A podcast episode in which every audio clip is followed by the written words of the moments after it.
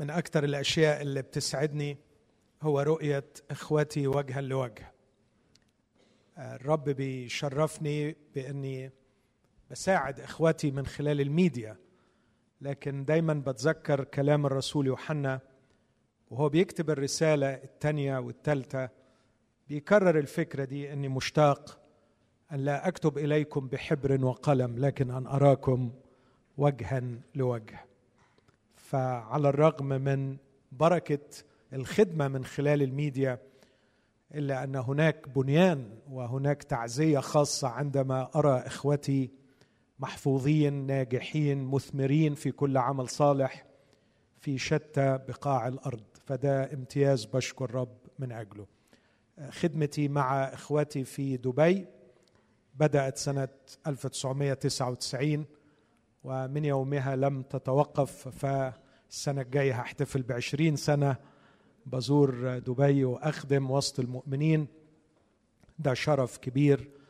عبر هذه السنين تكونت صداقات باقية حتى لو كان أصحابها هاجروا إلى بلاد مختلفة.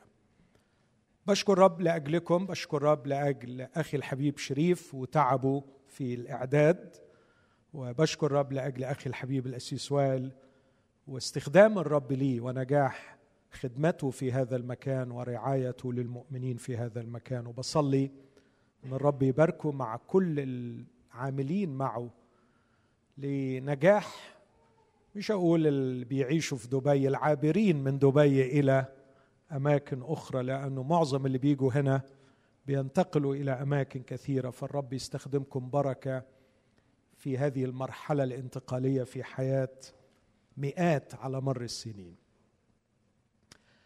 موضوعنا هو في هذا المؤتمر على مدار أربع محاضرات الدخول إلى العمق. وموضوع بلا شك كبير ومن الممكن أن نتشعب فيه في جوانب كثيرة جدا لكن التصميم اللي في ذهني هو إني النهارده وبكرة هقدم خدمتين عامتين عن الدخول إلى العمق. النهارده أعتبرها مقدمة للموضوع. بكرة إذا الرب أراد وشاء وأبقانا أقدم عن شخص الرب يسوع. كيف كان عميقا وكيف كان تعليمه أيضا تعليما عميقا. فالعمق أصيل في الرسالة المسيحية. الرسالة المسيحية ليست رسالة سطحية. الرسالة المسيحية أقول حتى لا نملك رفاهية تسطيحها لأنها في ذاتها عميقة ولا يمكن اختزالها إلى أشياء بسيطة لأنه ليست اختراع بشري. بتذكر تشسترتون جي كي تشسترتون أعظم مفكري الإنجليز في القرن العشرين قال العبارة دي إنه لو الديانة المسيحية اختراع بشري لكان بسيطا لأنه تأتي من عقل البشر. حتى الأسطورة مهما كانت غريبة تبقى أنها إنتاج عقل بشري. لكن الحق المسيحي متجاوز الحق المسيحي آتي من فوق العقل البشري. فالرسالة المسيحية رسالة عميقة وبالتالي أعتقد أنه ينبغي أن يكون أثرها في المسيحيين أن يدخلوا إلى العمق. أو بلغة ثانية أعتقد إذا لم ندخل إلى العمق من الصعب أن نعيش الرسالة المسيحية. لا يمكن أن نكون بنعيش حالة من السطحية وإحنا بنتعامل مع رسالة بعمق الرسالة المسيحية.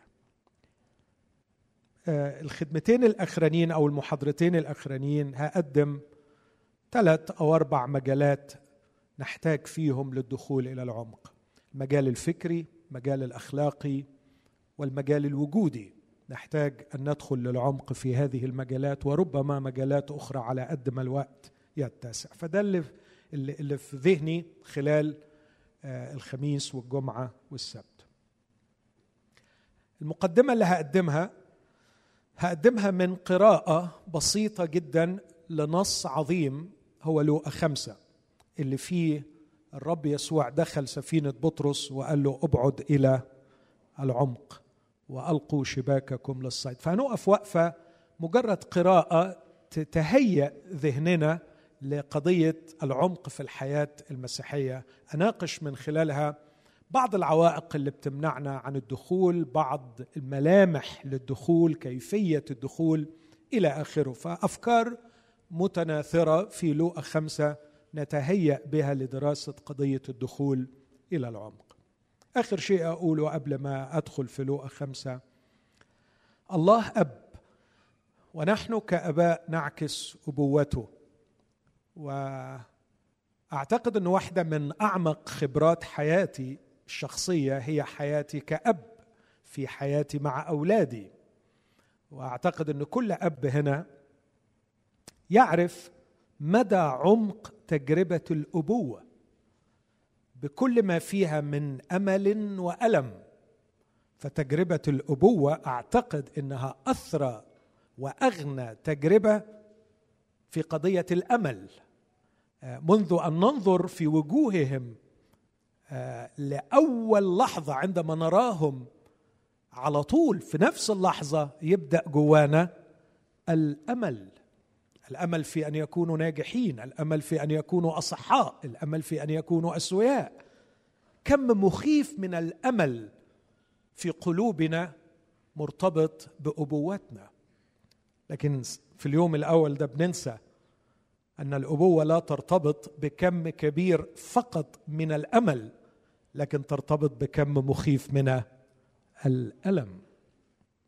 ألم الخوف ألم القلق. لا أعتقد أني ارتبكت وخفت في أيام حياتي كما ارتبكت بسبب أولادي.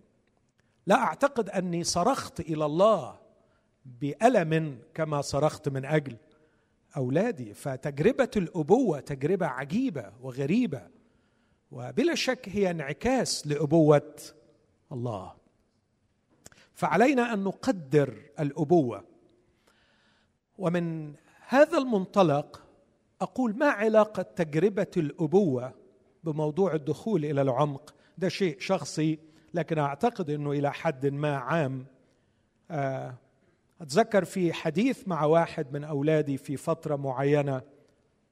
آه، قلت له شوف أنا آه، بنعمة الرب من الممكن أن أتحمل أي شيء فيكم وأسير معكم للنهاية في أي مشوار تمشوا فيه. لكن في حاجتين ممكن يحطموني. لا أستطيع أن أتحملهما في أولادي. فكان الولد طبعا كيوريوس إنه يسأل إيه هما الشيئين؟ قلت له إنك تكون شرير أو إنك تكون تافه. دول الأمرين اللي لا أتخيل إني أتحملهم وأنا عايش إني أرى ابني شريرا. أو أن أرى ابني تافها. ما أقدرش أتحمل السطحية ما أقدرش أتحمل التفاهة. لا أتحمل يا ابني أن أراك في يوم من الأيام شخصا تافها. أكيد مفهوم شرير أي مؤذي خاطئ. الخطية تسود أكيد ده أمر يكسر قلب أي أب. مؤمن بيحب الرب. لكن من وجهة نظري الشخصية كنت أرى أيضا أنه سيكسر قلبي بعمق أن أرى ابني تافها. وعلى الفور فكرت في قلب الله الأبوي. أكيد الله أبونا لا يتحمل الشر في أولاده. لذلك أوصى بطرس قائلا إن كنتم تدعون ابا الذي يحكم بغير محاباة فسيروا زمان غربتكم بخوف لأنه مكتوب كونوا قديسين لأن أباكم قدوس. لكن يا إخوتي الأحباء أيضا أرى ألم قلب الله. أرى ألم قلب الله بسبب السطحية والتفاهة التي أحيانا نعيش فيها. إخوتي احتملوني وأنا أقول إن أبونا السماوي من وجهة نظري الضعيفة لا يتحمل الشر في أولاده لكن أيضا لا يتحمل السطحية والتفاهم.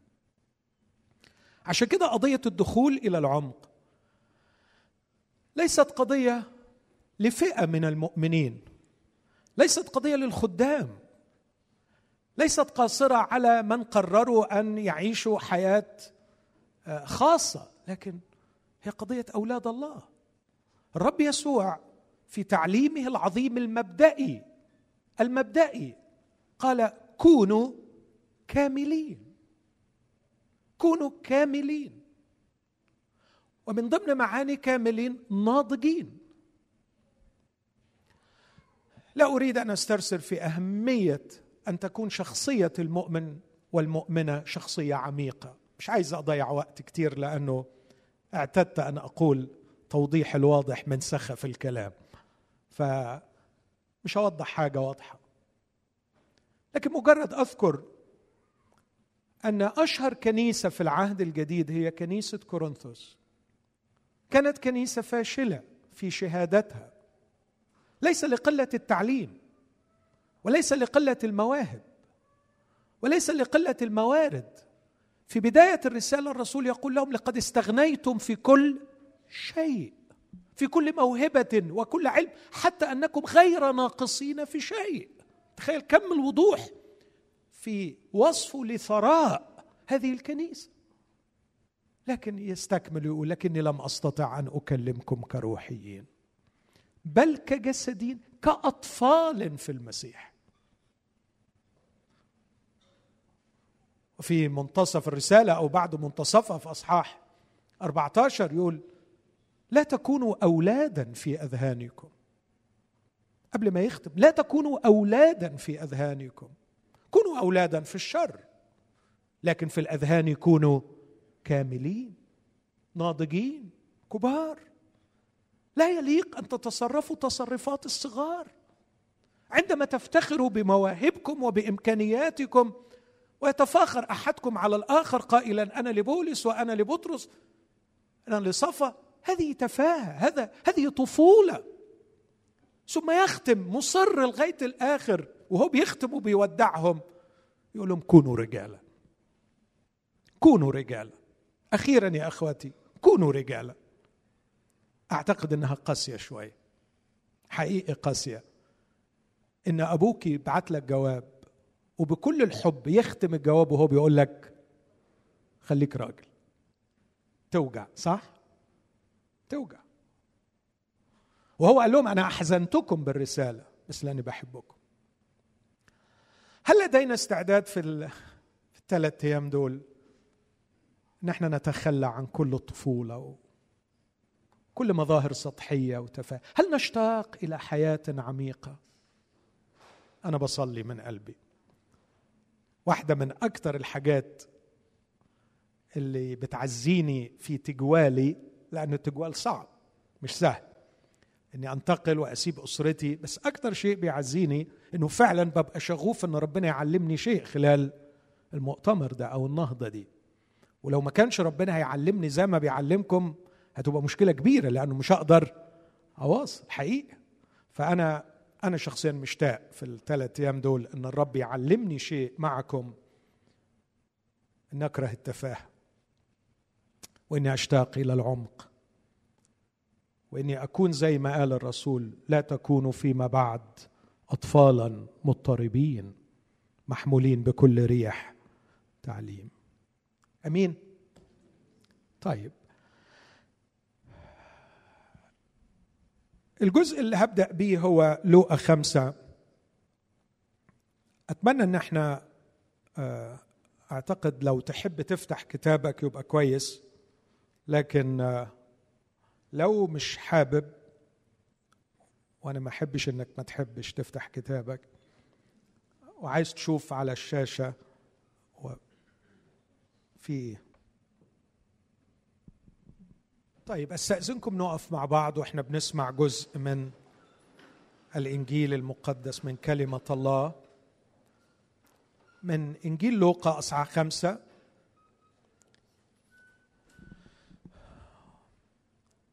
وإذ كان الجمع يزدحم عليه ليسمع كلمة الله أي عن الرب يسوع. كان واقفا عند بحيرة جنيسارت فرأى سفينتين واقفتين عند البحيرة والصيادون قد خرجوا منهما وغسلوا الشباك. فدخل إحدى السفينتين التي كانت لسمعان وسأله أن يبعد قليلا عن البر. ثم جلس وصار يعلم الجموع من السفينة. ولما فرغ من الكلام قال لسمعان أبعد إلى العمق. وألقوا شباككم للصيد. فأجاب سمعان يا معلم قد تعبنا الليل كله ولم نأخذ شيئا ولكن على كلمتك ألقي الشبكه ولما فعلوا ذلك أمسكوا سمكا كثيرا جدا فصارت شبكتهم تتخرق. فأشاروا إلى شركائهم الذين في السفينة الأخرى أن يأتوا ويساعدوهم. فأتوا وملأوا السفينتين حتى أخذتا في الغرق. فلما رأى سمعان بطرس ذلك خر عند ركبتي يسوع قائلا أخرج من سفينتي يا رب لأني رجل خاطئ. أخرج من سفينتي يا رب. لأني رجل خاطئ. اذا اعترته وجميع الذين معه دهشة على صيد السمك الذي أخذوه. وكذلك أيضا يعقوب ويوحنا ابنا زبدي اللذان كانا شريكي سمعان. فقال يسوع لسمعان لا تخف من الآن تكون تصطاد الناس. ولما جاءوا بالسفينتين إلى البر تركوا كل شيء. وتبعوه آمين. هذه هي كلمة الرب. آمين. تفضل.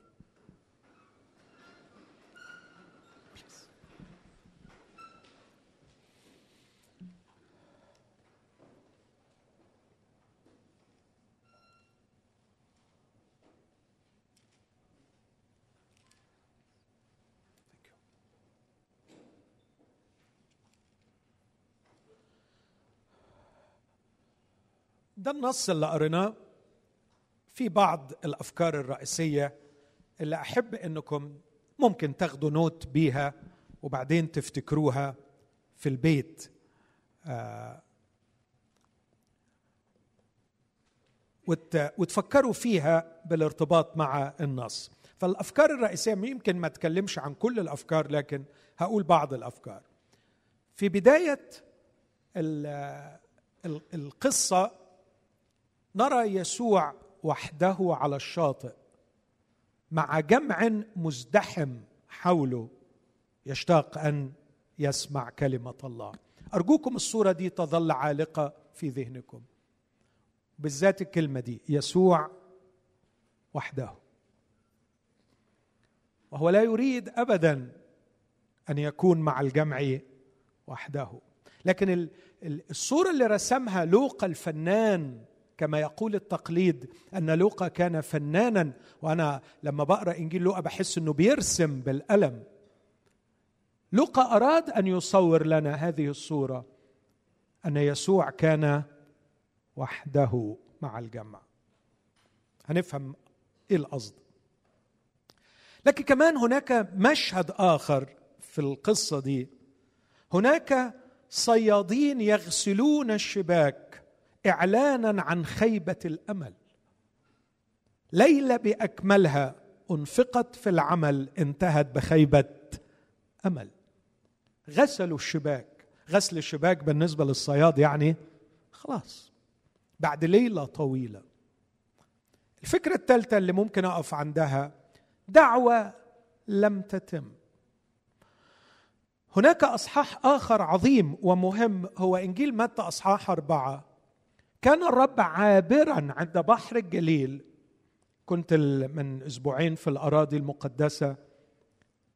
ووقفت كتير في المنطقة دي اللي كان الرب بيلتقي فيها بتلاميذه على شاطئ بحر الجليل. نفس المنطقة دي اللي حدث فيها صيد السمك الكثير و وهناك دعا الرب تلاميذه لقد مر الرب بهم في نفس البقعة. في فترة سابقة ما أعرفش قبليها بشهور ربما لا أعتقد إنها تزيد عن شهور. وقدم دعوته الشهيرة هلم ورائي فأجعلكم صيادين الناس. في ذلك الوقت كان يوحنا ويعقوب يصلحان الشباك. وكان بطرس هناك يلقي الشبكة.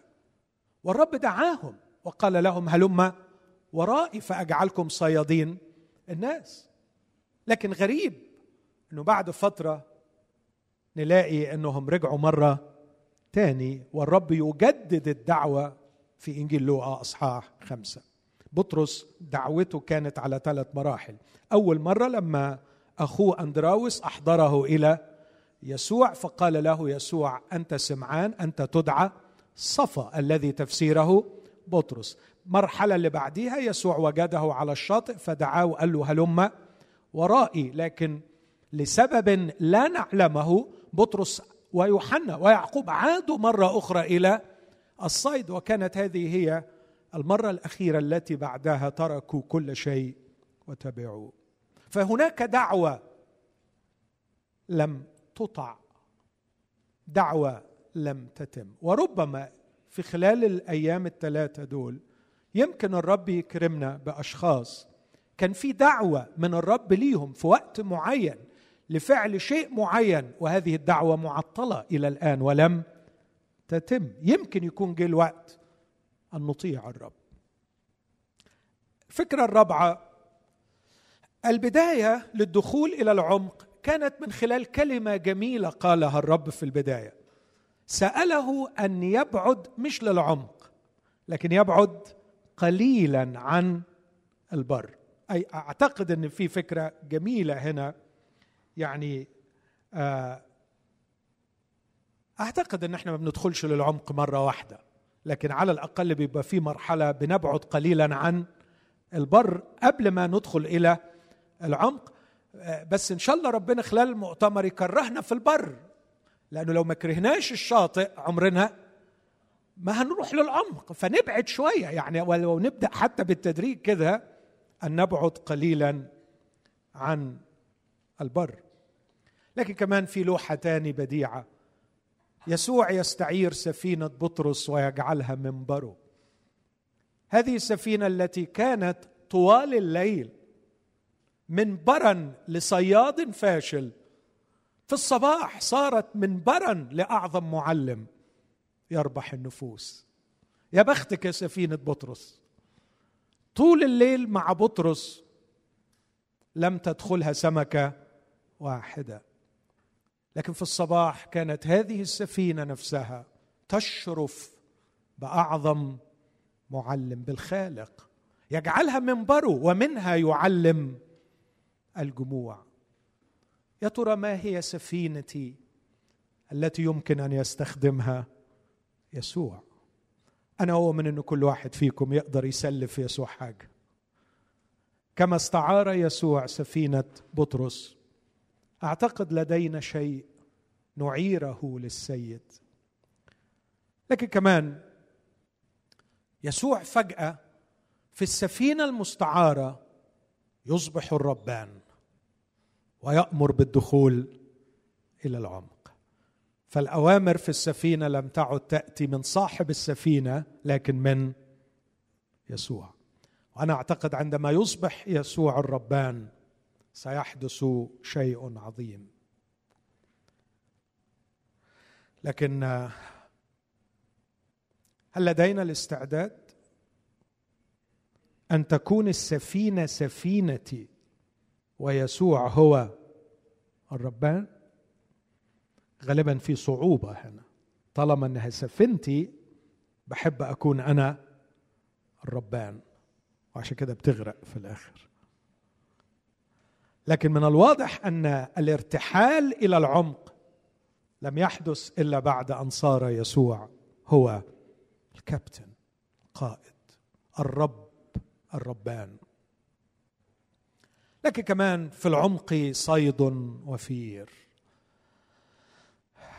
يعني طول ما أنا كنت في الأراضي هناك أكثر شيء كان مسيطر على آه، خيالي وأنا أحاول أن أفهم العهد الجديد والأناجيل في ضوء ما أراه.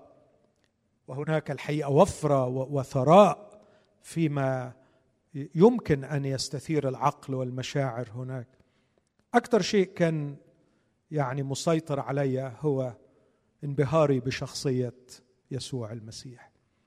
ما أحلى وما أروع هذا الشخص. كنت منبهر من ثوريته وجرأته وجبروته وقوته.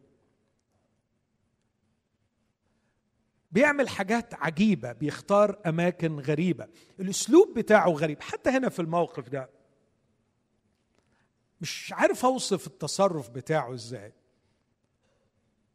أبعد إلى العمق وألقوا شباككم للصيد.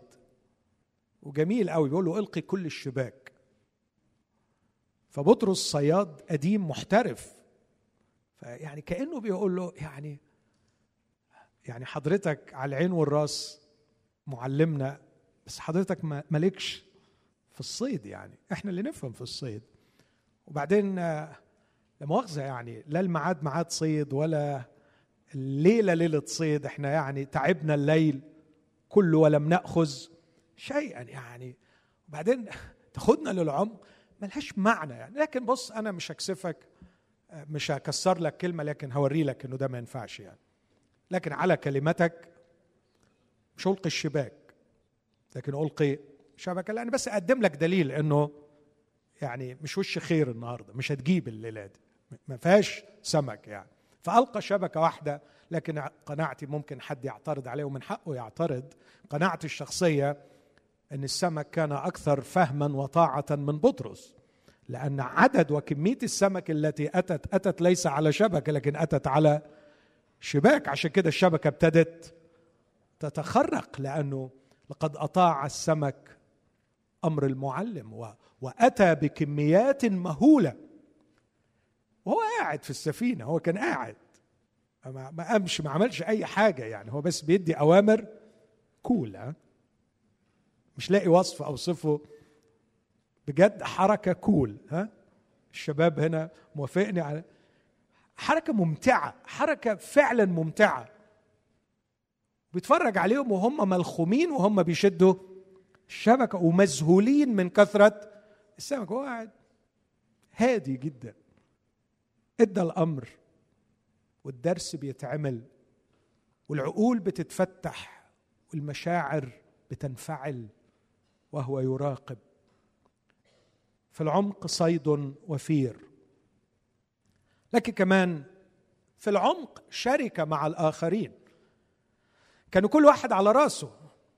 بس في العمق كتاب بيقول العبارة الجميلة دي إنه لما صارت شبكتهم تتخرق أشاروا إلى شركائهم الذين في السفينة الأخرى أن يأتوا ويساعدوهم. نحتاج إلى مساعدة الآخرين عندما ندخل إلى العمق. التافه هو من يشعر أنه كفء أنه قادر. لكن كل ما دخلنا العمق أكثر كل ما شعرنا باحتياج للمساعدة أكثر. مش بس في العمق شركة مع الآخرين في العمق بركة للآخرين. فمش بس ملأ سفينته لكن ملأوا سفينتين سفينته وسفينة اللي جنبه. عندما ندخل إلى العمق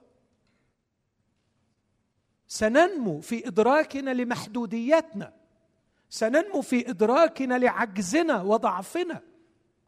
عندما ندخل إلى العمق سندرك أني أحتاج سأدرك أني أحتاج إلى أخي وأختي. وعندما أدخل إلى العمق سأتبارك. وأبارك. في العمق شركة وبركة لكن في العمق فهم أو فهم لمن يكون هو يسوع. هنجلها دي بعد شوية. وفي العمق أيضا إدراك لمن نكون نحن. وأخيرا أو قبل الآخر في العمق تتحقق الإرسالية. قال له لا تخف من الآن تكون صيادا لاحظ مش هلم ورائي فاجعلكم خلاص. من الآن تكون صيادا للناس. خلاص النهارده يوم تخرجك. دخلت العمق هتنفع تصيد الناس. وأخيرا بعد العمق تبعية كاملة. عندما أتوا إلى البر تركوا كل شيء. وعلى فكرة اللي سابوه ده كانت سفينتين إيه؟ مليانين. سابوهم هم مليانين. يا رزق الغلابة في اليوم ده. كل الشحاتين وكل الغلابة اللي كانوا عند الشط كله ينادي بعضه. سفينتين مليانين بالسمك متسابين. تركوا كل شيء وتبعوه دي الأفكار. طبعا أكيد مش هنقدر نغطي كل الأفكار دي لكن أمر مرور سريع. آه، الصورة مش واضحة. ما أعرفش هل ممكن ولا واضحة. شافه طيب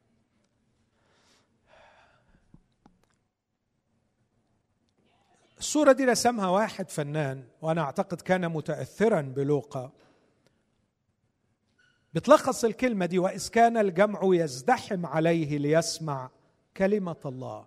كان واقفا عند بحيرة جنيسار التعليق اللي عايز أقوله كان الرب يسوع منهمكا مع الجموع مع جمع يزدحم عليه لا ليشفى. ولا ليأكل. الكتاب واضح كل الوضوح. كان الجمع يزدحم عليه ليسمع كلمة الله. ممكن أسمعها منكم؟ يسمع كلمة الله. يسوع كان صانع معجزات عظيم. يسوع كان شافي أمراض عظيم. يسوع كان بديع في كل شيء. لكن الجمع في هذا اليوم اجتمع حوله وازدحم ليسمع كلمة الله. تعليقي هناك جمع ينتظر بشغف أن يسمع كلمة الله. هناك حولكم جمع بصدق وبإخلاص يبحث عن الحقيقة. كانت هذه هي رساليه يسوع أن يشبع هذا الجوع أن يسمع الجمع المزدحم كلمة الله. هل حولنا في هذه الأيام جمع كبير يحتاج إلى كلمة الله؟ أتخيل إجابات متباينة. بعض ممكن يقول آه آه أكيد أكيد. بناء على إيه؟ آه بيقولوا. يعني أنا سمعت من حضرتك إنك بتقول كده وأنا بصدقك. متشكر. بس حضرتك خبرتك إيه؟ هل فعلا بتقابل ناس هل فعلا بتقابل ناس لديها شغف حقيقي بالاستماع إلى الحق؟ هل ترى اناسا يبحثون عن الحقيقة؟ اعتقادي إنه معظم إجاباتنا بنعم هي إجابات نقلا عن آخرين لكن خبراتنا الشخصية آه ما فيهاش مقابلات مع ناس بتدور على الحق. أتمنى إن يكون عندك خبرات شخصية. وعايز أقول لك على خبر. رؤية نفس شغوفة تبحث عن الحق. سوف تتحداك فكريا اخلاقيا روحيا. وإذا اندمجت في حوار مع نفس شغوفة مخلصة تبحث عن الحق لن تكون أنت كما كنت من قبل. سوف تتغير. وكمان أقول هناك ملايين في اللحظة التي أتكلم فيها يعطشون بعمق لمعرفة الحق ولا يجدون مؤمنين يصلون إليهم. لأننا نستمتع داخل جدران كنائسنا بممارساتنا ونشاطاتنا نمارس ديانتنا للأسف. داخل الأسوار بينما الناس تتدور جوعا في الخارج. تحتاج من يحبهم من يقترب إليهم من يامنوا له فيفتحوا قلوبهم ويصرحوا بأسئلتهم. قد إيه بأذهل لما شباب صغير مخلص بيتكرس للرب وبيبدأ في الجامعات بتاعته يضع نفسه بين يدي الرب ليتفاعل ويتناقش ويندمج مع الباحثين والراغبين. مش ملحقين. مش ملحقين على كم النفوس التي تبحث عن الحق. إخوتي في الكنيسة الأولى وفي أيام الاضطهاد حيث كان المؤمنين مشتتين منبوذين مضطهدين لكن بطرس الرسول يكتب لهم في بطرس الأولى 3 15 أما خوفهم فلا تخافوا ولا تضطربوا. بل قدسوا الرب الإله في قلوبكم مستعدين دائما لمجاوبة كل من يسألكم عن سبب الرجاء الذي فيكم بوداعة وخوف. كان بطرس يفترض إنه ما فيش مؤمن ما بيتسألش. واللي بيطلبوا من المؤمنين إنهم دايما يكونوا مستعدين. لقد عطشوا الناس بحياتهم بأخلاقهم. عطشوهم لمعرفة سبب الرجاء الذي فيهم. كانوا يعطون انطباعات في أعمالهم مختلفة عن تلك التي يتلقونها في دياناتهم. فكانوا يسألون عن سبب الرجاء. لكننا للأسف يا إخوتي بنأخذ طابع العصر حتى في الكنيسة. ما هو طابع العصر؟ من وجهة نظري عصرنا عصر استهلاكي. وعصرنا عصر الفن. عصرنا عصر الفن. فن. كتير بس طبعا أمريكا بتدي فرشة بوية لثقافة العالم كله بتطبع العالم بثقافتها. كتير لما أكلم شباب في أمريكا عن المسيح يقول لي what's fun in Jesus? ليه ما بتروحش؟ ما, ما, ما there is no fun. وعشان كده الكنايس كل شغلها تحاول تخليها فن علشان الناس تيجي. وعلى فكرة مش الشباب بس الكبار بيدوروا على الفن أكتر من الصغيرين. بس كل واحد ليه الفن بتاعه. كل واحد بيفنفن بطريقته. لكن كله بيدور على الفن كله عايز يتبسط. إحنا ما إحنا مفحوتين في الشغل طول اليوم. نروح الكنيسة علشان نتبسط يعني. وبعدين لو الكنيسة كمان ما تبسطش طب هنتبسط فين يعني؟ الكنيسه ربنا عملها علشان إيه علشان الناس. كده تفك عن نفسها وتتبسط. فنذهب لكي ما نغني أغانينا ونمارس ممارساتنا التي تجعلنا نخرج منسجمين وننسى أننا جنود محاربين. ننسى أن لدينا إرسالية عظيمة في الخارج. علينا أن نخرج لنعيش ملح ونور. ملح يحفظ من الفساد ويعطش الناس ونور يطرد الظلام. إحنا مكاننا الحقيقي في العالم وليس داخل الأسوار. علينا أن نحب الكنيسة ونرتبط بالكنيسة ونعيش حياة كنسية صحيحة. لكن علشان تكون ده الإنجن اللي بيشغلنا علشان نطلع نعيش بره لكن لو بقيت الوسيلة هي الهدف إحنا في وضع مؤلم للغاية. عشان كده جمع يزدحم ليسمع كلمة الله ويسوع وحده. في موقف ثاني هيقول لهم الحصاد كثير والفعل قليلون. اطلبوا من الرب الحصاد أن يرسل فعل إلى حصد كان يسوع مهموم بالناس كان بيحب الناس كان بيعيش مع الناس كان بيوصل للناس.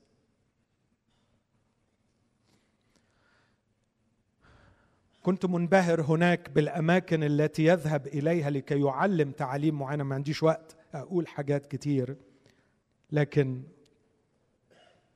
قد كان بيحب الناس. أعتقد إنه سافر مش أقل من 100 كيلو متر على رجليه لكي يذهب إلى المرأة الفينيقية الكنعانية.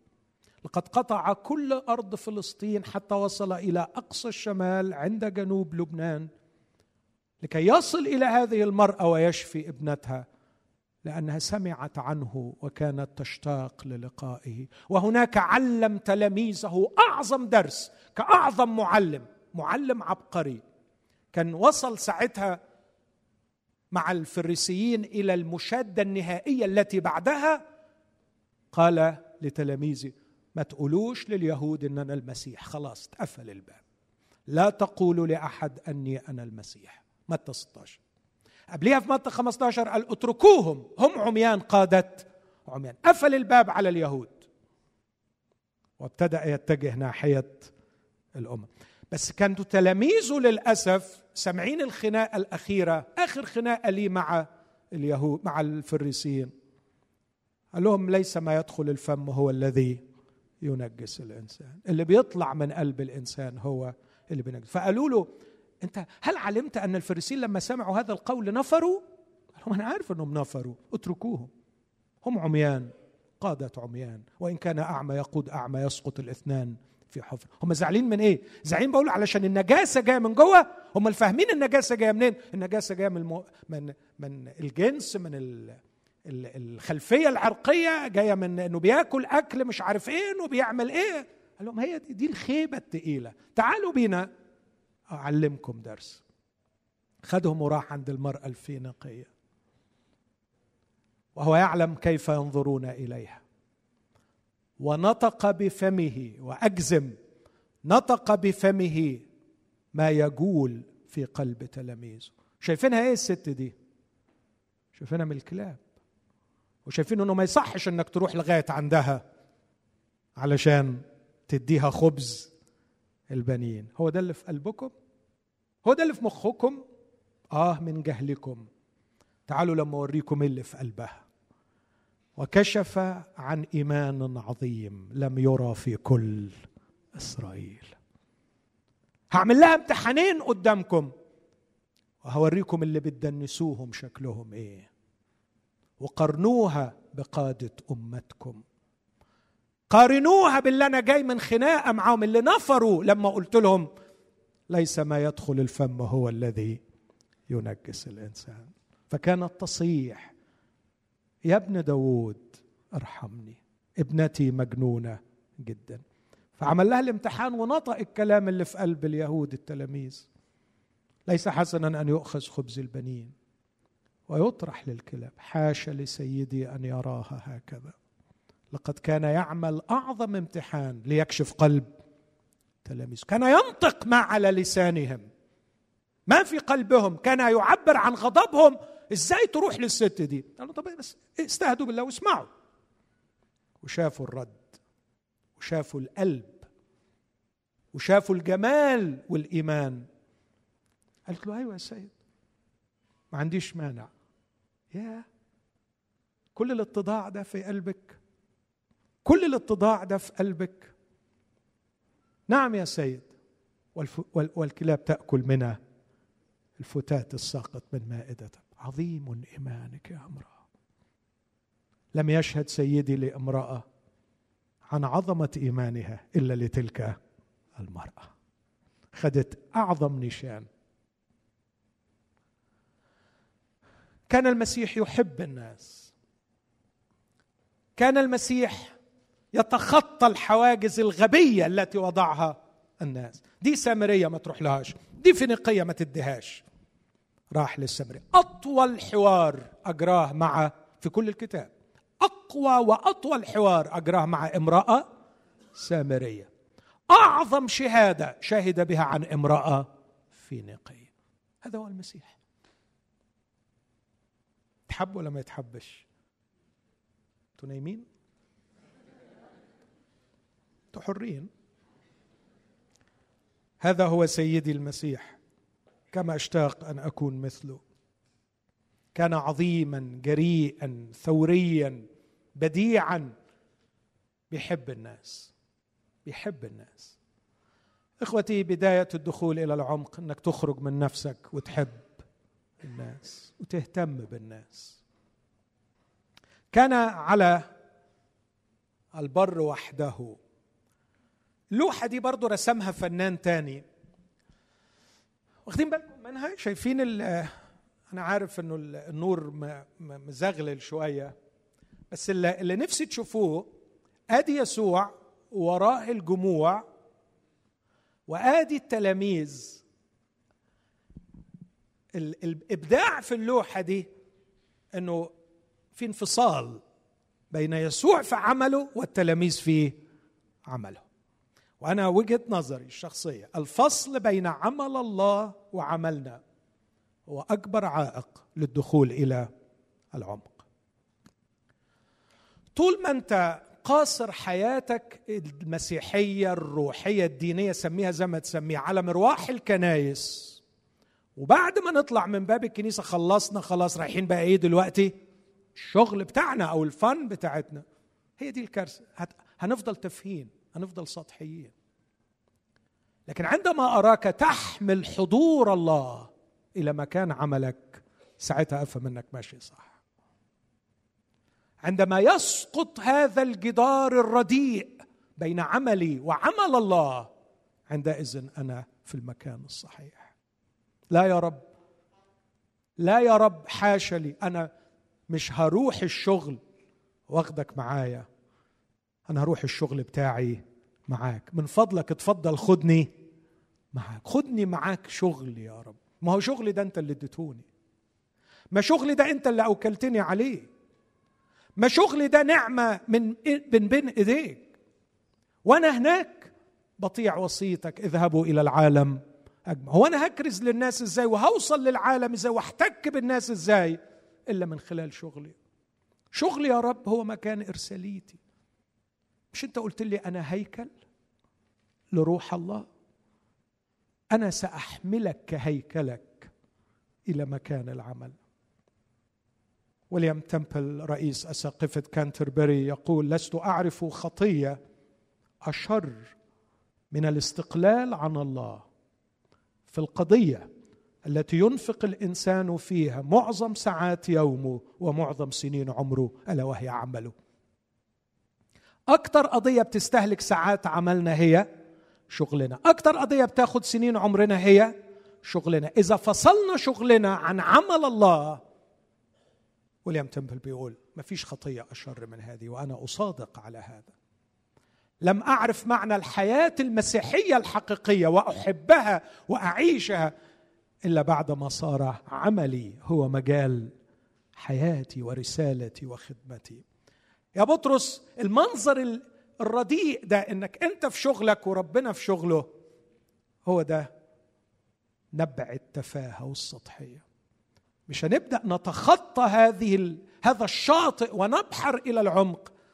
إلا بعد ما يبقى عملك وعمله حاجة واحدة. الوقوف في الحياة الروحية عند حد الارتباط المشبع بالرب والانتظار البهيج لمجيئه ليس هو قصد الله من حياة أولاده. كثير من المؤمنين اختزلوا الحياة الروحية إلى مجرد ارتباط مشبع بربنا. وانتظار لمجيء المسيح وممارسات كنسية وروحية. قصد الله من حياة أولاده أن نكون هناك في العالم ملح ونور. الله لم يدعنا أرجوكم تفكروا معايا في الفكرة دي. لم يدعنا لكي نبني كل منا مشروعه وهو يساعدنا لكنه يدعونا لكي يشرفنا بأن يشركنا في مشروعه. كثير من احتكاكي مع أولاد الله. كل اللي بيفكر فيه إزاي ربنا يساعده يبني مشروعه ومشروعه عبيط ومشروعه إيه في الآخر يعني؟ مشروع عبيط. صدقوني هتفتح لك محل يعني؟ هتعمل لك شركة؟ يا ما عملوها. يا ما عملوها. يا ما عملوها. ووصلوا وصلوا وصلوا. في الآخر إيه يعني؟ في إيه؟ في مشروع تاني عظيم شغال على الأرض. الله اليوم يبني مشروعه قال يسوع على هذه الصخرة سأبني وبيبني فيها على فكرة هو شغال والكنيسه بتتبني. وفي ناس بتجيله من كل حتة. مشروع ربنا شغال ربنا شغال. ويا بخته اللي يقبل الدعوة ربنا بيدعوك بيقول لك تشترك معايا في مشروعي. تدخل معايا شريك. بولس يقول نحن عاملون مع الله. لقد صرنا شركاء المسيح. الرب يسوع يقول لهم هلم ورائي فأجعلكم صيادين. أنا بسيط الناس وعايزكم تشتغلوا معايا. أتمنى من قلبي يا إخوتي أن نقتنع أن الله له مشروع عظيم يجريه الآن في التاريخ. داود مثلا قيمته عظيمة في عينين ربنا رغم أنه غلط غلطات كتير بس بولس يقول عنه كلمة حلوة. خدم مشورة الله في جيله. دي الترجمة الأدق مش خدم جيله بمشورة الله. خدم مشورة الله في جيل يعني أدرك أن ربنا ليه في الجيل ده مشورة فقال لربنا اكشف لي يا رب ما هو قصدك من هذا الجيل؟ ما هو قصدك من هذا البلد؟ ما هو قصدك في هذه الأيام؟ وأرجوك شغلني عندك يا رب. خليني أخدم على قصدك يا رب. العكس بيحصل بقى. صلي لي صلي لي. صلي لي خلي ربنا يساعدني. يساعدك على إيه؟ مشروعي مشروعي عايز مشروعي. ينجح. وخناقات مع ربنا للصبح عشان مشاريعنا مش ناجحة. أصبح الله وسيلة. أصبح الله وسيلة لخدمة أغراضنا بدلا من أن نكون أدواته لتحقيق قصده في هذه الحياة. أصبح الله وسيلة. واقول حتة على جنب ما حدش يزعل مني. تعرف الخناقة كلها على إيه؟ هو يتجاب منين؟ يلا يا خدام علمونا فنون السيطرة على الله.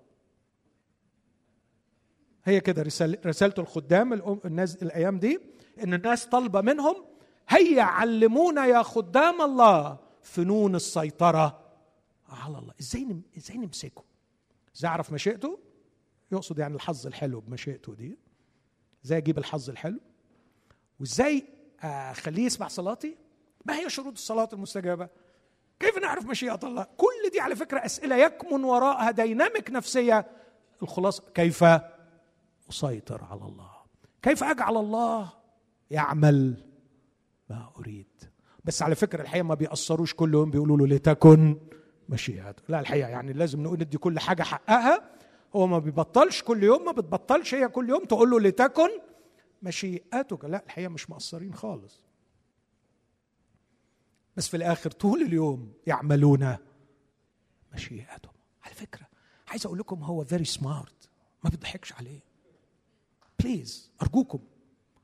أرجوكم تصدقوني في الحتة دي. صدقوني يعني يعني في علاقة بيننا فهمه منتهى الذكاء. وما بيضحكش عليه. بلاش تصدقنا أنا. بولس بيقول كده الله لا يشمخ عليه. تعرف يشمخ عليه؟ Does not be mocked. ما تضحكش عليه. الله ما يضحكش عليه. الله فاهمك الله عارفك. الله جايب قرارك من جوه. خليك أمين مع نفسك وفوق. أنت عايز ربنا يخدم مشروعك.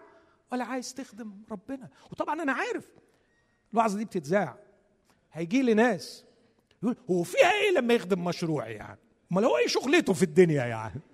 صدقوني هيجوا أنا عارف يا ما قابلت ده. أنت ليه كده نكدي يعني؟ يعني ليه عايز تنكد عليه؟ أمال هو ربنا إيه وظيفته في الدنيا غير إنه ينجح لي؟ ده أمي من طول عمري بتقول روح يا ابني ينجح ما قصدك. طب هي غلطانة.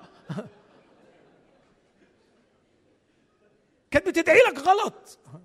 ما قصدك زفت. ما قصدك هتدمرك صدقني. يعني انت شايف دماغك ما حصلتش بحيث انك تقصد صح؟ صدقني ما بتعرف تعمل مقاصد صح. صدقني من رحمة ربنا بيك انه ما نجحش مقاصدك. صدقني. 30 سنة السنة دي في الطب النفسي. يا ما شفت ناس مآسيهم في الحياة لأن مقاصدهم نجحت. لأن اللي عايزينه خدوه. كنت أقرأ لأحد الكتاب المسيحيين العظماء. قال أسوأ أنواع القضاء الإلهي عندما يعطيك الله ما تريد. فاكرين؟ روميا واحد ثلاث مرات هذا هو القضاء. أسلمهم الله إلى شهوات قلوبهم. قلبك بيشتهي إيه؟ خد. يا ارحمني يا رب واحميني اعمل معروف. تضرعي إليك ألا تسلمني قط إلى شهوة قلبي. أنا لا امن لقلبي يا رب. لا امن لقلبي لكني امن تماما لقلبك. قلبك لا يحوي إلا كل الصلاح من نحوي. لكن قلبي خداع وهو أخدع من كل شيء وهو نجيس. لا أثق في قلبي يا رب. أثق في قول الكتاب المتكل على قلبه هو جاهل. لا أتكل على قلبي ولا أثق فيه. ولا أدعوك ابدا أن تعطيني شهوة قلبي. لكن انعم علي بشهوة قلبك من جهتي يا رب. هذا هو بداية الدخول إلى العمق. أن أكف عن هذا الغباء. أن أحاول أن أستقطب الله لكي ينجح لي مشروعي. وعلى فكرة مشاريعنا في الآخر كنت بقدم محاضرة قريب. حاجة نفسية يعني. فبقول إنه في ثلاث حاجات. في القصة الشخصية والقصة القياسية والقصة الحاكمة. دي محاضرة لوحديها مش هقولها دلوقتي يعني بس بس يعني الخلاصة بتاعتها الراجل عالم النفس اللي, اللي كاتب الارتكل دي بيقول إنه أي واحد فينا وهو بيخطط لحياته وهو بياخد قراراته هو بيكتب حياته كقصة. يعني بيشوف حياته باعتبارها قصة. علشان كده لو تلاحظ لما بيحصل الزهايمر ويبدأ الشخص يفتكر حوادث حياته بيبقى فيه جابس في النص. بيعمل إيه؟ حد حد قابل حد كده يربطهم بأي حاجة عشان في الآخر يعملوا يعملوا ستوري لأنه عقلنا متصمم إن حياتنا تكون عبارة عن قصة. فكلنا شغالين بنكتب قصة على فكرة. كلنا حضرتك بتفكر في حياتك بتفكر فيها باعتبارها قصة وبتفكر في الإند بتاعتها وبتفكر في الشابتر إيه اللي حصل فيها وإيه اللي أنا فيه وإيه النهاية اللي بتحلم بيها وبتاخد قراراتك واختياراتك على إنه حياتك قصة. بس وأنت بتكتب القصة دي في حاجة في قعر دماغك من ورا قصة قياسية حد كده معشعش من ورا نفسك تبقى زيه. في نموذج معين بيسموها القصة القياسية. لكن القصة القياسية دي كمان محكومة بما يسمى الميتا ناريتيف أو القصة الحاكمة اللي بيحكيها المجتمع. فالمجتمع بيحكي حكاية وانت من غير ما تدرى ماشي تكتب قصتك بناء على قصة المجتمع بتاعك. دي خيبة تقيلة. تعرفوا ليه؟ هي قصة الحاكمة بتاعت المجتمع إيه يعني؟ هقولها لك. الواد خلفوا أهله يعملوا إيه؟ دخلوه المدرسة. وناخد لنا كام سنة في صراع أنهي؟ مدرسة ونعمل الواجبات والصراخ والخناقات والواجبات والغلب. وأخيرا خلص الثانوية العامة. خد لك عندك تاني صراع بتاع أنهي؟ كل وكلية عجبة وكلية مش عجبة وكلية غالية وكلية رخيصة ويروح بره ولا يروح هنا. ده جزء ده شابتر تاني في القصة. وبعدين الحمد لله خلص. خلص ال ال ال الدرجة بتاعته. اتخرج جراديويت نبدأ موال شغل. الواد لازم أو البنت لازم اشتغل فنبدأ قصة شابتر الشغل. أول ما يمسك الوظيفة الشابتر اللي بعده يجوزه وبعد ما يتجوز يبدأوا الحموات يدوروا على الخلفة. وبعدين يسيبوهم يلبسوا في الحيط. خلاص. يروحوا للمجتمع. يا من كتبت لنا قصتنا وحكمتنا في اختياراتنا ووجهتنا دون أن ندري في كل فصولها ساعدنا. قف إلى جوارنا. المجتمع لا يقدم أي معونة. المجتمع حدد لك القصة الخايبة التعيسة دي وسابك تلبس في الآخر. بينما هناك مؤلف آخر وقصة أخرى. يريد أن يكتبها في حياتك. يكتب لك قصة أسمى جدا من أنك تتعلم وتتخرج وتشتغل وتتجوز الحكاية الخيبة اللي واكلة عقول الناس وواكلة أعمار الناس. العمر كله رايح في حكاية خيبة. حكاية خيبة. صدقوني حكاية خيبة. تعلم تخرج اشتغل اتجوز خلف اسم الله عليه. خلصت. خلصت الحكاية. دي حكاية لا بصراحة عمري أرقى من أن ينفق من أجل حكاية تافهة زي كده. عشان كده الناس اللي بتفكر قالوا الكلام ده شكسبير مثلا على فم هاملت يقول الحياة أقصوصة يرويها أحمق. صح. يعني حتى مش مكملة حكاية. لانها فعلا ما ما طب قول لي إيه في شابترز تانية أنا مش واخد بالي منهم؟ ما هم دول الفصول بتوعها. حكاية خايبة. لكن امسك حكاية زي حكاية بولس. واو. واو. ما مشيش في الحكاية دي خالص. مشي في سكة تاني. إيه اللي حصل بالراجل ده؟ سيحمل اسمي أمام أمم.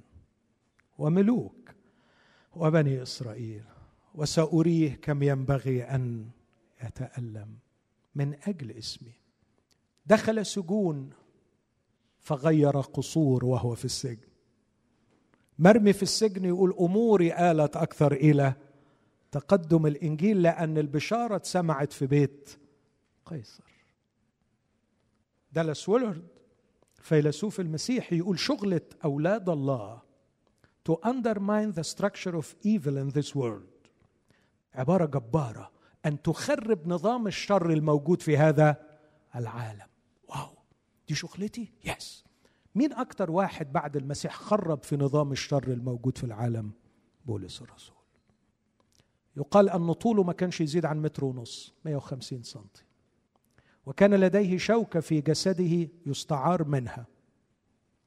ويقال أن جسمه ضئيل فكان يقال عنه في الحضرة ذليل. حد فاكر العبارة دي؟ في الحضرة يعني لما بيحضر حضوره ذليل. قلب إمبراطورية. الإمبراطورية الرومانية اتقلبت بتعليم هذا الرجل. لما مره دخل أفسس المظاهره كانت جبارة. أيها الإخوة أعينوا هذا هو الرجل. كانت الشياطين بترتعب منه. كتب السحر بتحرق. كانوا الناس يقبلون المسيح بالألاف.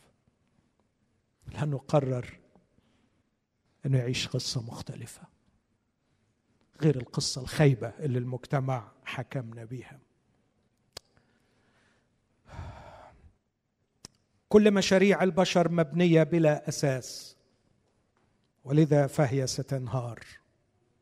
المشروع الباقي الوحيد هو مشروع الله. ما أعرفش قد توافقني لكن عندما خرج إبراهيم من أرضه حيث الحضارة إلى أرض كنعان يقول عنه الكتاب كان ينظر إلى المدينة التي لها الأساسات. وإني أتعجب إنه لما واحد يشوف مدينة أكثر حاجة فيها تعجبه هي الأساسات. دي حاجة غريبة مش كده؟ أعتقد المدينة تبهرنا فيها أسوارها تبهرنا فيها مولاتها تبهرنا فيها ال highways بتاعتها. لكن اللي عجب إبراهيم في المدينة إن ليها اساسات تعرف ليه؟ لأنه كان اقتنع أن كل مدن العالم مبنية بلا أساس. يعني كل حاجة سوف تنهار. وعن قريب يا إخوتي صدقني أو ما تصدقنيش الأمر ليك لكني أصدق الكتاب المقدس. لن يكون إلا يسوع وحده واسمه وحده ولن يبقى إلا البناء الذي بناه الله حيث الهيكل الأبدي. الذي فيه تكثو كل ركبة باسم يسوع ويعترف كل لسان أن يسوع رب. لذا أفخر وأشعر بالشرف أن أكون شريكا في هذا البناء. وعندما يكتمل الهيكل الأبدي يا للمجد إذ أرى حجرا صغيرا كنت شريكا في وضعه في مكانه. يا للمجد العظيم في الهيكل الأبدي أن أرى أنه قد كان لي دورا فيما هو باقي. ويا للحسرة التي سيتحسر بها كل من أنفق عمره في إبنية ومشاريع بشرية سوف تنهار. وعشان كده الحق نفسك إذا كان بين إيديك إمكانية إذا كان حيلتك سفينة سلفها ليسوع. سلف سفينتك ليسوع. خليه يوعظ منها. فتصبح السفينة شريكة في بناء ما سيبقى إلى الأبد. علينا أن لا نفصل بين عمل الله وعملنا لكن علينا أن نندمج معه في مشروعه ولا نحاول أن نستقطبه إلى مشروعنا. قضية الله الكبرى ومشروعه العظيم هو مصالحة الناس وحربه الكبرى هي هدم الظلمه التي تعوقهم عن معرفة الحق. بينما نحن نعيش من أجل قضايانا الشخصية. لا نحارب حروب الرب بل حروبنا النفسية الذاتية. ما الفارق بين شاول وداود؟ شاول مسيح الرب وداود مسيح الرب. لقد أعطيت لشاول كل الفرص العظيمة لكنه في النهاية انتهى به الأمر قتيلا. مفصول رأسه عن جسده ومسمر جسده على سور بيت شان. ليه المصيبه لماذا انتهى هذه النهاية؟ التعيسه شاول. ثلاث مرات الكتاب يقول إنه كان بيدور على نفسه. كان بيدور حوالين نفسه. لكن عندما ذهبت أبي جايل إلى داود تشجعه وتشد من عذره وتقول له ألا يفشل بسبب حماقة نبال. قالت له سيدي يحارب حروب الرب. لاحظ الفرق. ما كانش داود بيحارب حروب المرة الوحيدة اللي فكر يحارب لنفسه لما كان ناوي يقتل لبان. الست المحترمة قالت له أوعى تعملها. لا يكون هذا معثرة لك عندما يعطيك الرب العرش. إنك تقعد على الكرسي وتفكر إنك في مرة من المرات حاربت من أجل نفسك. فاوعى أوعى ترتكب هذه الحماقة يا داود وتترك أعظم فخر وشرف أنت بتحارب حروب الرب وتروح تحارب من أجل نفسك. أذكر في مرة اتهمت اتهام ظالم من أحد الأصدقاء وتألمت بعمق. قال علي كلام مش حقيقي. رحت قاعد على اللابتوب بتاعي وقعدت أكتب جواب رائع للدفاع عن نفسي. وكل ما أكتب شوية مبسوط بروحي. حجة وراء الحجة لاضحط بها هذه الأكاذيب. خدت لي بتاع ساعتين ثلاثة في النهاية شعرت بيده تربط على كتفي. وصوته في أعماقي. ألم أكن أنا مستحقا أن تكتب مقالا يدافع عني في الساعتين دول بدل ما بتكتب مقال تدافع فيه عن نفسك؟ قلت له سامحني يا رب أخطأت. أعدك بنعمتك مش هرد على إنسان من اليوم. وأشكر الله عشرات السنين مرت. أترك ظهري له هو يحميه.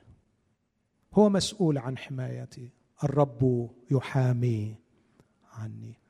لكني لن أتراجع عن القضية الأساسية. أن أحارب حروب الرب. تصغرش روحك أنت أكبر من إنك تحارب حروب شخصية ذاتية. عيش يا أخي لأجل قضية نظيفة. عيش لأجل حاجة تستاهل.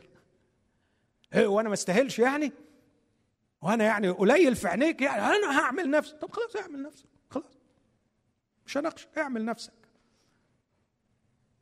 بس واضح إنك موهوم إنك تقدر تعمل نفسك. لكن يسوع بدأ بحاجة جميلة وقال الابتعاد عن البر. وأنا بقول الابتعاد عن البر هو بداية الدخول للعمق. ما هو الابتعاد عن البر؟ ممكن كل واحد فينا يجاوب إجابة غير الثاني لكن كل واحد فينا الرب يدعوه للدخول إلى العمق يبدأ بمرحلة الابتعاد عن البر وكل واحد فينا يحدد لنفسه إيه إيه إيه الحاجة اللي تبدأ بيها؟ في حاجة كده الرب عايزك تبعد عنها واعتبر إن هو ده الابتعاد عن البر. مثلا بالنسبة لي حاليا لو قلت أنا الابتعاد عن البر بالنسبة لي إيه؟ أقول أن أرى الناس. لاحظ إنه لما ابتعدوا عن البر وقعدوا مع يسوع في السفينة. أول حاجة شافوها واخدين بالكم من اللوحة دي؟ دي برضه لوحة رسمها فنان مسيحي. يسوع هنا ومعاه التلاميذ. أول مرة يشوفوا الناس. لما بيبعدوا عن البر تقدر يكون في فرصة إنك تشوف الناس. إحنا ما بنشوفش الناس. جوردن بيترسون واحد من أعظم السايكولوجيست في العالم قال العبارة دي نحن طموحاتنا تعمينا عن رؤية ما حولنا. طموحاتنا تعمينا عن رؤية ما حولنا. الواحد لما يبقى مركز على الطموح بتاعه يدهس ويدوس ويعمل ومش شايف هو مش شايف فعلا. مش إنه قاصد هو مش شايف. لأنه الطموح يعميه. وعاملين تجربة بتاعت الغوريلا دي وبدوروا عليها ما عنديش وقت أحكيها. ما هو الابتعاد عن البر؟ نفسي أشوف الناس. وعلى فكرة حجم رؤيتي للناس يأتي دائما بالخصم من حجم تركيزي على نفسي. فكل ما بتحرر من التركيز على نفسي ببدأ أحس بالآخر. يحس بالناس. اسمع الناس. فكر في الآخر. يا أخي بلاش الآخر. فكر في مراتك الله يطول عمرك. فكري في جوزك. فكر. اطلع برا. الدايرة الصغيرة اللي مركزها أنت. لكن ممكن الابتعاد عن البر أن أرى ما يراه الله. في دراسة مش دراسة معظم الدراسات بتؤكد نحن لا نرى الواقع كما هو اطلاقا لكننا دائما نرى الواقع بعقول قد كونتها لنا ثقافاتنا الوحيد الذي يرى الواقع كما هو هو الله. فإذا أردت أن ترى الحقيقة وترى الواقع كما هو عليك أن تراه كما يراه الله. فلا بد أن تدخل في شركة مع الله ودايما يكون سؤالك لي يا رب أنت شايف إيه؟ يا رب أنت شايف إيه؟ ولادي لغاية دلوقتي يعني سوفر الحمد لله لسه ما كبروش عليا وربنا ما يرضاش. دايما بابا أنت شايف إيه؟ أقول له أنت شايف إيه يا حبيبي؟ أنت شايف إيه؟ قد إيه بتبقى سعادة عميقة لما يبقى شايف اللي أنا شايف بحس بالتوافق. بس هم دايما يجوا بابا أنت شايف إيه؟ أقول له ليه عايز أنا بثق فيك يا بابا. أنا بثق فيك. أنت شايف إيه؟ يسعدني جدا كأب إن ابني يجي يقول لي أنت شايف إيه؟ وأنا متأكد إن قلبه بيسعد. لما أروح له وأقول له يا بابا أنت شايف. أنت شايفها إزاي؟ أنت شايفني إزاي؟ أنت شايف فلان إزاي؟ أنت عايز إيه من الأمر الفلاني؟ أن نرى ما يراه الله. لكن كمان الفهم الصحيح للخلاص وده موضوع كبير ممكن تتابع المؤتمرات الأخيرة اللي اتكلمت فيها. كنت بركز على ما هو الخلاص وما هو الإنجيل. الخلاص مش حاجة تاخدها. الخلاص رحلة تعيشها بسبب ارتباطك بيسوع المخلص. افهم الخلاص صح. نحن لا نكرز بخلاص نحن نكرز بمخلص. إحنا بنقدم لك المسيح. يصحبك في رحلة العمر مش تاخد منه خلاص وتجري تروح بيه السماء خيبة تقيلة. تشويه. مش بندي خلاص للناس يروحوا بيه السماء إحنا بندعوك أن تتحد مع المسيح المخلص. فتعيش رحلة اتحاد ورحلة شفاء معاه لغاية النهارده بقى أشفى. لغاية النهارده عمال أقول له شفيني يا مخلصي؟ ما أنا بروكن أنا بروكن أنا إنسان مكسور. الخطية شوهتني. لكن صدقت الخبر إنك تخلصني. وأنا بحبك وأنت بتحبني. كمل شفائك فيا. ولي معايا عشرات السنين بيشفيني ولم أزل. أشفى. رحلة شفاء. الخلاص هو رحلة شفاء. لأني توحدت مع مخلص. يشفيني. بحب دايما أقول يستعيد إلي إنسانيتي التي تشوهت. ويستعيد للغرض الذي من أجله خلقت. حاجتين ما أعرفش اعملهم في نفسي. لا اعرف ارجع انسانيتي اللي مخلوقة على صورة الله ولا اعرف أجيب الغرض اللي أنا ولا افهمه الغرض اللي أنا من اجله خلقت. المخلص يسترد لي الامرين. المفهوم الصحيح للكنيسة. ما هي الكنيسة؟ كنيسة مش مؤسسة كنيسة هم المؤمنين أعضاء جسد المسيح. أتوحد بهم وأستفيد منهم وأباركهم ويباركونني. لكن أخيرا الكف عن الثرثرة. ما تزعلوش مني من النقطة دي. الابتعاد عن البر وعلى فكرة كلمة الثرثرة دي كلمة علمية فلسفية.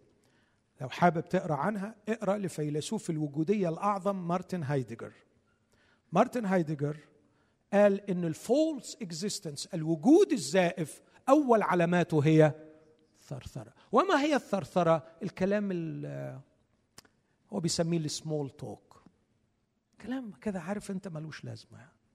يعني. ممكن نستغنى عنه وما تخربش الدنيا. الابتعاد عن البر إنك تكف عن الثرثره جوردن بيترسون ال psychologist ده قال كلمة رهيبة من من أسبوع سمعتها قال أنت لن تكون موجودا حتى تتعلم أن تقول الحق.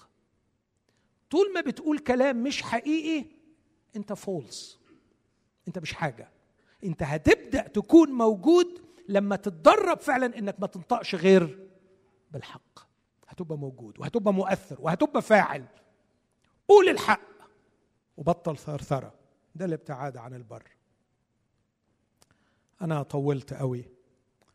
لكن بداية الدخول إلى العمق نسلف يسوع سفينتنا. اللوحة دي برضه لوحة جميلة. رسمها فنان مسيحي يسوع في السفينة. شايفين منظر الجموع. كان بيحلم يجيب له 200 سمكة.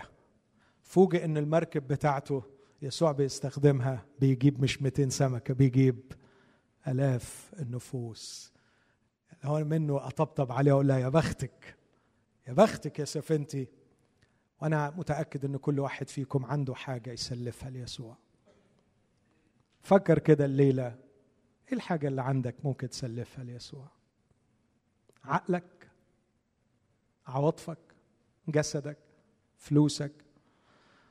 قول يا رب بسلفك اللي حلتي لأنه اللي حلتي مش هيبقى ليه قيمة إلا بعد ما يبقى تحت أمرك. حد موافقني على الكلام ده؟ اللي حلتي عمره ما هيبقى ليه قيمة إلا بعد ما يبقى تحت أمرك. اللي بيدي الحاجة قيمة إنها في إيديك. آه أنا هأجل بقى الكلام ده لبعدين. أنا ليه قد إيه بوعظ Are you serious؟ أنا متأسف جدا. تعالوا نرنم. بكرة نكمل. لا صحيح بكرة نكمل. تعالوا بينا نقف مع بعض. خلونا نقف مع بعض.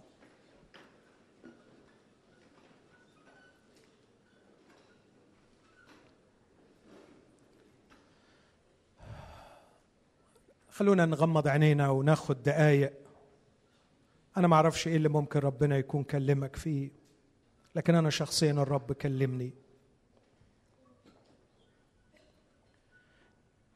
أنا مش هقول لك اللي الرب كلمني فيه نفسي أنت تسمع اللي الرب كلمك فيه. وخد قرارات.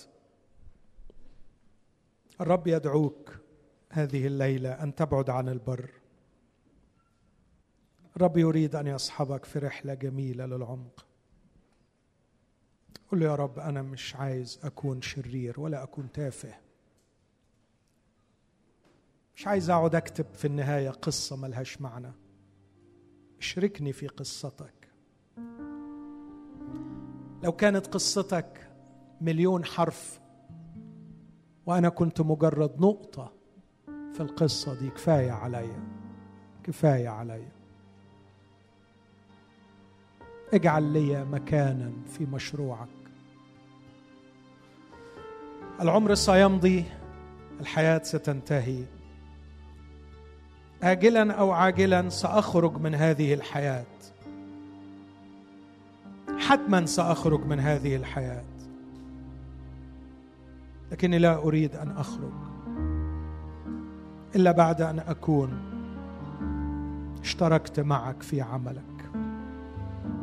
أؤمن بكل قلبي أن لك عمل في هذه الأيام ليكن لي نصيبا معك.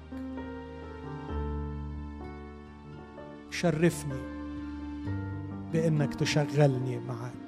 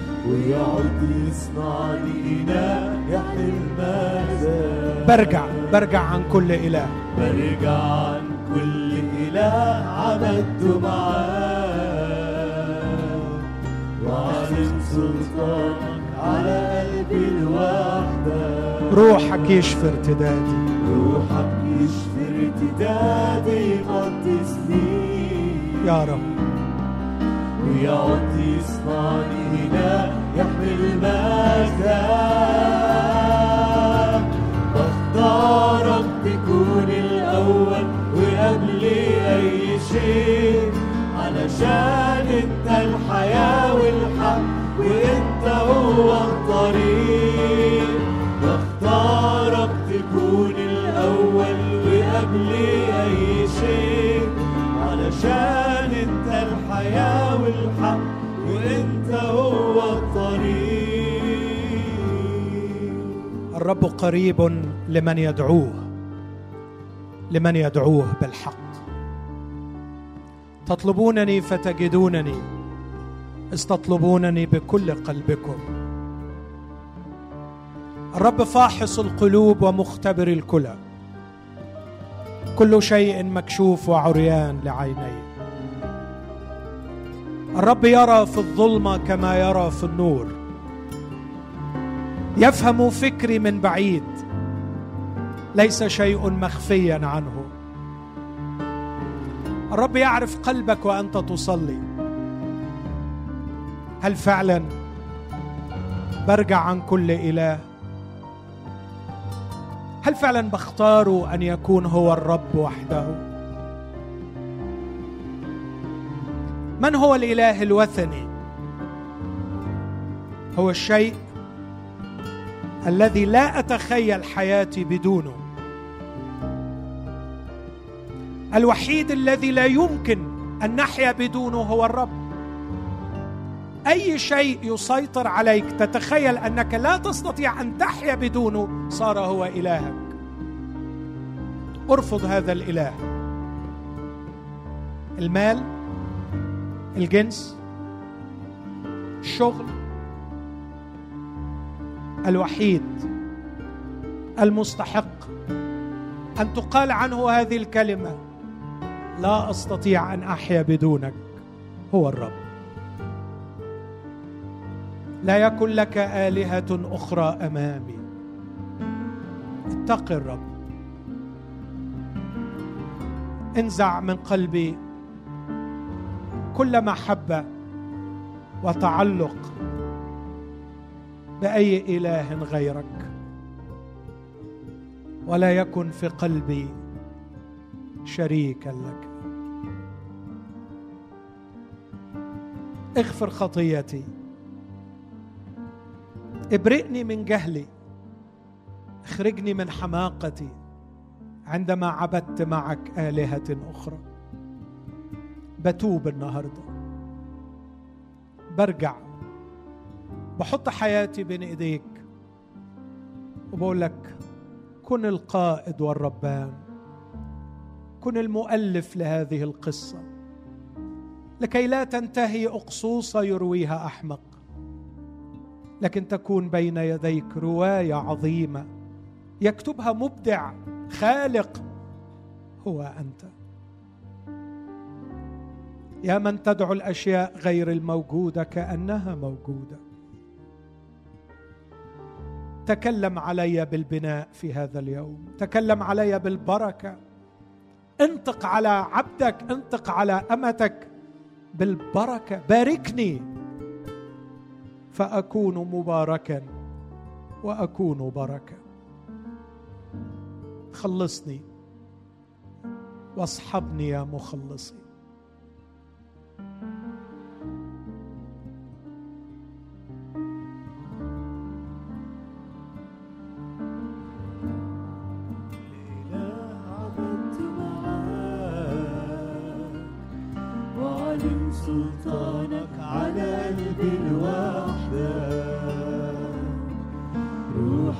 أعيش في ارتداد قدسني ويقعد يصنعني نداء يحمل مزاد برجع عن كل إله عبدته معاه. وأعلن سلطانك على قلبي الواحد في ارتدادي يقدسني ويعود يصنعني هنا يحمل مجدك بختارك تكون الأول وقبل أي شيء. علشان أنت الحياة والحق وأنت هو الطريق. بختارك تكون الأول وقبل أي شيء علشان انت الحياة والحق وانت هو الطريق.